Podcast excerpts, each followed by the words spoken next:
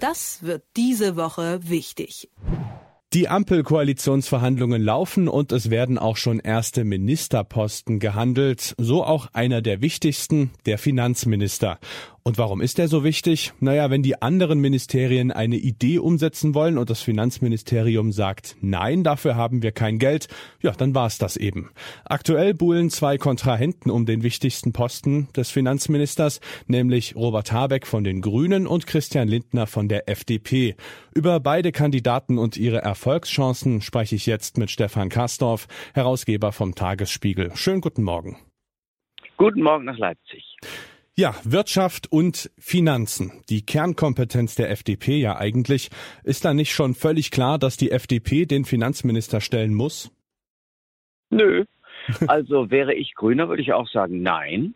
Denn die FDP hat in zurückliegenden Jahren, ja Jahrzehnten immer die Wirtschaft, aber auch das Innenministerium besetzt. Und Wirtschaft ist nicht notwendigerweise mit dem Finanzministerium verbunden. Da gab es mal Superminister, Karl Schiller, aber das ist schon so lange her, dass sich kaum noch einer daran erinnern kann. Nein, mit der FDP verbunden. Der Name könnte noch bekannt sein. Otto Graf Lambsdorff, der war mal ein großer Wirtschaftsminister. Martin Bangemann. Also wenn die FDP dahin zurückkehren wollte, gut. Und dann wäre der Finanzminister frei für die Grünen. Ja, und dann schauen wir doch mal, vergleichen vielleicht beide äh, Kandidaten. Was machen Habeck und Lindner jeweils aus? Wer wäre denn nüchtern betrachtet der geeignetere Kandidat? Also ich weiß, und das ist ja auch bekannt geworden, dass Robert Habeck sich akribisch vorbereitet hat auf das Amt. Er hat nicht immer alles richtig gesagt in der zurückliegenden Zeit, aber er hat sich akribisch vorbereitet mit Haushältern seiner Fraktion, mit Finanzexperten, ist im Land rumgereist, um sich einen Eindruck zu verschaffen, auch von der Komplexität dessen, was ein Finanzministerium alles umfasst. Außerdem, nicht zu vergessen, er war schon einmal Minister. Zwar mhm. auf Landesebene, das ist wie Regionalliga, aber das darf man nicht unterschätzen. Ein Ministerium zu führen als Minister ist ja auch sagen wir mal, zu lernen. Da hat er schon ein sehr anspruchsvolles, Multifachressort gehabt. Also Energiewende, Landwirtschaft, Umwelt, Natur, Digitalisierung.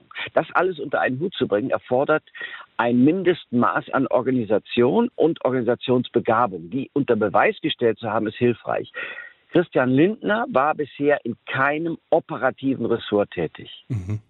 Also disqualifiziert ihn das dann vielleicht auch ein Stück weit, wenn man sagt, so ein wichtiges Amt, äh, da fehlt einfach die Erfahrung oder kann man das auch lernen vielleicht? Ja, das ist immer so eine Sache. Also so Training on the Job, Trainee im wichtigsten Ministerium, nachdem der, äh, des, ich wollte sagen, der Bundeskanzlerin, nein, nachdem des Bundeskanzlers, es mhm. wird ja ein Mann werden in jedem Falle, das ist, äh, sagen wir so, in diesem Ressort, äh, da, da fange ich selber an zu stottern. Hm. Also es ist so, dass das Finanzministerium das wichtigste Vetoministerium in einer Bundesregierung ist, weil du, wie du, weil bist du, wie du es ja in der Anmoderation auch gesagt hast, es da ums Geld geht. Wer kein Geld hat, kann keine Windräder aufstellen oder bezahlen. Mhm. Das heißt, alle müssen zu dir kommen und dann kannst du sagen als Finanzminister ja oder nein oder vielleicht oder so viel. Das ist ein Vetoministerium. Es gibt noch ein zweites Justizministerium, wird immer unterschätzt, weil auch rechtlich alles abgesichert sein muss. Aber ohne Geld nichts los.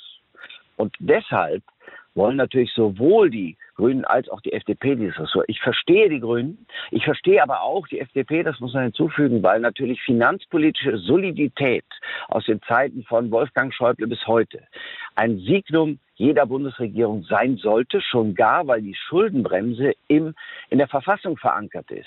Darüber mhm. zu wachen, ist eigentlich dann, um das, um die Frage dann so durch die Hintertür zu beantworten, ist eigentlich relativ einfach. Hast du kein Geld, kannst du es nicht ausgeben. Das ist wie im wirklichen Leben zu Hause. Also, wo kein Geld, kannst du keinen Fernseher kaufen. Und deswegen denke ich, wird sich als Hüter der Solidität, der Finanzen, der Validität, der Christian Lindner das zutrauen. Dennoch denke ich wiederum, dass es gut ist, alternativ, nicht alternative Politik zu machen, sondern alternativ zu denken. Du musst so viel bezahlen. Mhm an Projekten, dass das nicht ganz einfach ist und dass es aber da neue Ideen braucht und nicht die Vervollkommnung der alten.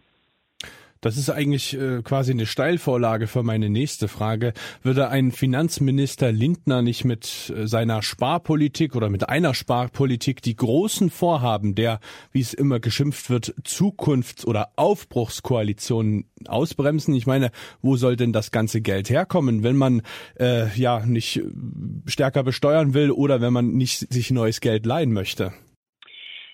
Also, Erstmal, ähm, die großen Fragen erzwingen große Antworten. Das heißt, auch ein Christian Lindner, der anträte oder antritt für finanzpolitische Solidität als Hüter der Kassen, mhm. wird nicht umhin können, diese Vorhaben zu ermöglichen.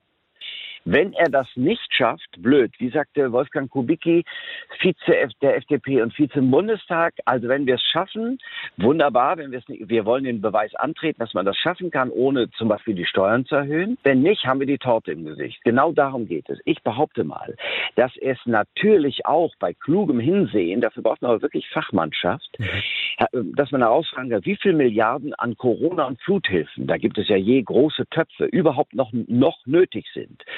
Und dann würde ich mal sagen, wenn man das zusammenzieht, plus äh, ich sag jetzt mal Schattenhaushalte bildet äh, in der Kreditanstalt für Wiederaufbau für bestimmte für bestimmte Themen, also Klimawandel zum Beispiel, dann kann man das schaffen ohne Steuererhöhung. Nur ich habe eben schon gesagt, Schattenhaushalt, das würde dir natürlich als Finanzminister sofort von den Kundigen vorgeworfen werden. Was mhm. macht denn der da? Das ist doch nur ein Trick.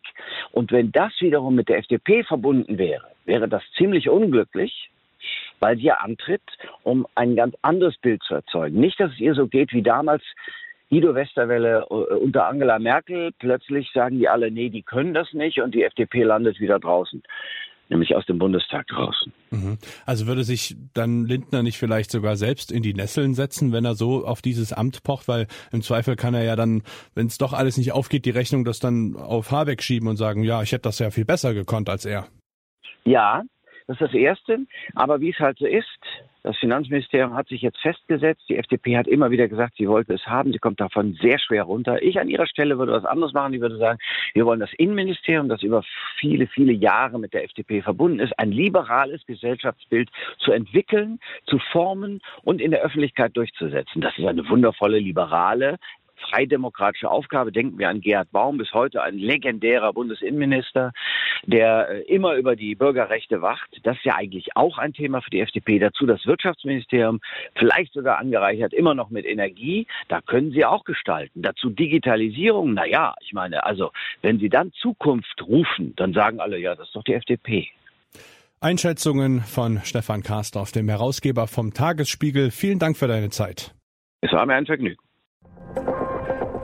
Das wird diese Woche wichtig.